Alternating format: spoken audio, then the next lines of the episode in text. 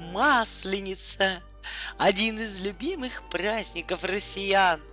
В это время устраивают массовые гуляния, сжигают чучело, водят хороводы и пекут блины. Ее отмечают в воскресенье перед Великим постом. Однако праздничной считают всю неделю перед ним. Масленичную неделю еще называют сырной седмицей, ведь в это время запрещается употребление мяса, а рыбу, сыры и другие молочные продукты есть можно. Когда и как отмечают Масленицу в 2023 году? Какие традиции и обычаи были раньше? В этом году Масленицу отмечают с 20 по 26 февраля. Даты сырной седмицы зависят от числа, на которое выпадает Пасха. От нее отчитывается Великий пост, который идет 48 дней.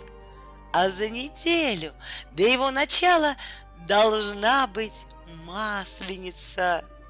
Здесь заложен определенный смысл.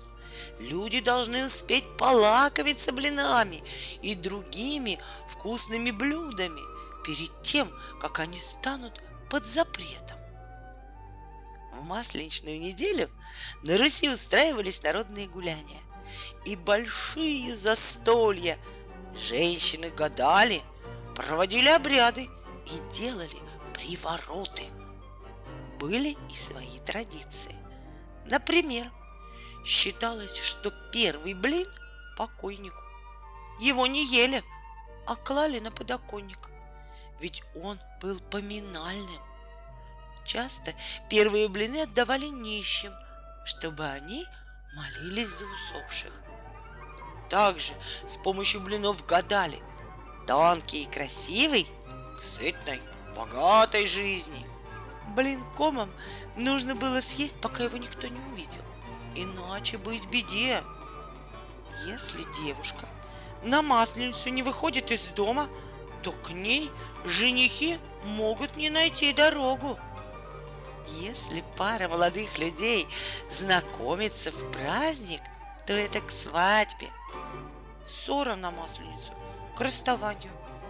С помощью блинов также привораживали – девицы шептали над тестом, чтобы блин был красивым, а судьба счастливой. Каждый день масленичной недели имеет свое название и определенные приметы и ритуалы, которые важно было соблюдать. День первый. Встреча масленицы – на Руси невеста переезжала в дом мужа. С утра девушки шли в гости к родителям, а на ужин приходили уже зять со сватами. Их нужно было хорошенько накормить и никого не обидеть. Также в этот день сооружали качели, ледяные горки, строили снежные крепости, заготовки для которых делали заранее, чтобы в праздник не тратить на это время – масляный понедельник и выпекали первый блин, который отдавали бедным. День второй. Заигрыш. В масляный вторник начинали зазывать масленицу. У нас горы снежные готовы и блины напечены. Просим жаловать. В этот день устраивали смотрины, знакомили жениха и невесту. Во время Великого Поста справлять свадьбы было запрещено. Поэтому их устраивали сразу после него на Красную Горку. Тогда молодые могли пожениться. Также во вторник праздничной недели в гости приглашали друзей и родственников. День третий. Лакомка. В этот день зять должен был прийти в гости к теще – которая угощала блинами.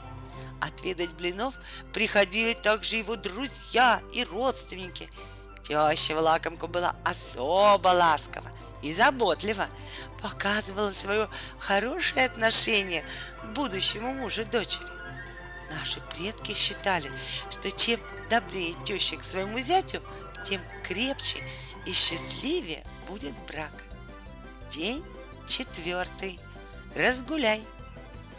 Четверг начиналась широкая масленица. Дела по дому откладывали. Заниматься ими в ближайшие дни было нельзя, ведь это считалось плохой приметой.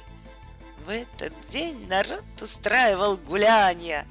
Традиционных развлечений было много. Хороводы, кулачные бои, игры в снежки, штурм и захват снежного городка, катание на лошадях и в повозках, турниры на ловкость и выносливость, прыжки через костер, песни, пляски, поедание блинов. День пятый. Тещины вечерки. Масляная пятница – день, когда зять приглашал в гости тещу со всеми почестями. Ее тоже угощали блинами, но пекла их дочь, жена зятя. Теща могла привести с собой подруг и хвастаться, какой у ее дочки хороший муж. День шестой. Заловкины посиделки. В субботу невестки должны были уделить внимание своим заловкам, сестрам и родственницам супруга. Девицы встречались, чтобы отведать угощение и пообщаться в тесном кругу. Хорошей приметой считали скромные сувениры или небольшие подарки пришедшим.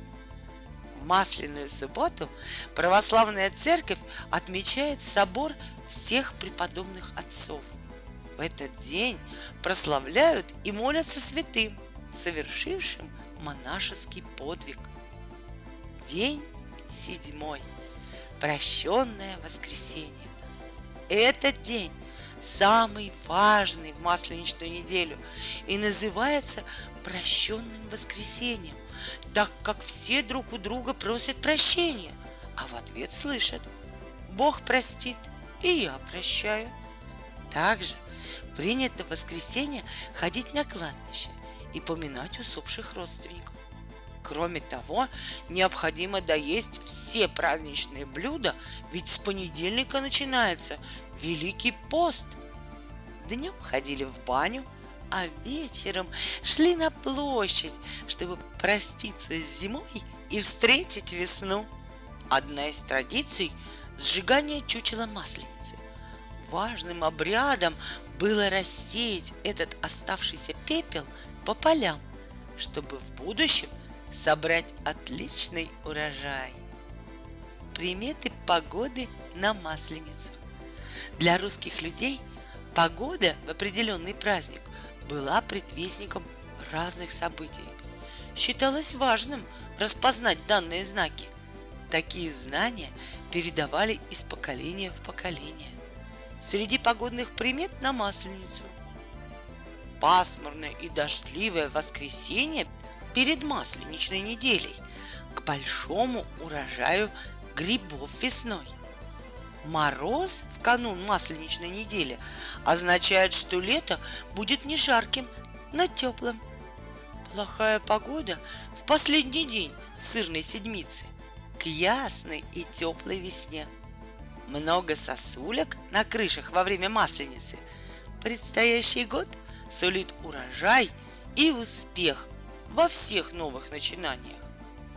Что можно и чего нельзя делать на масленицу? В масленичную неделю необходимо простить все обиды, покаяться и исповедоваться. Кроме того, нужно постараться не ссориться, не говорить бранные слова – и не злиться.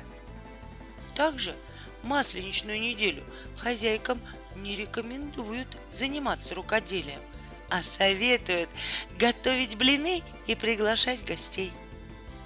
Есть также два важных табу на масленицу.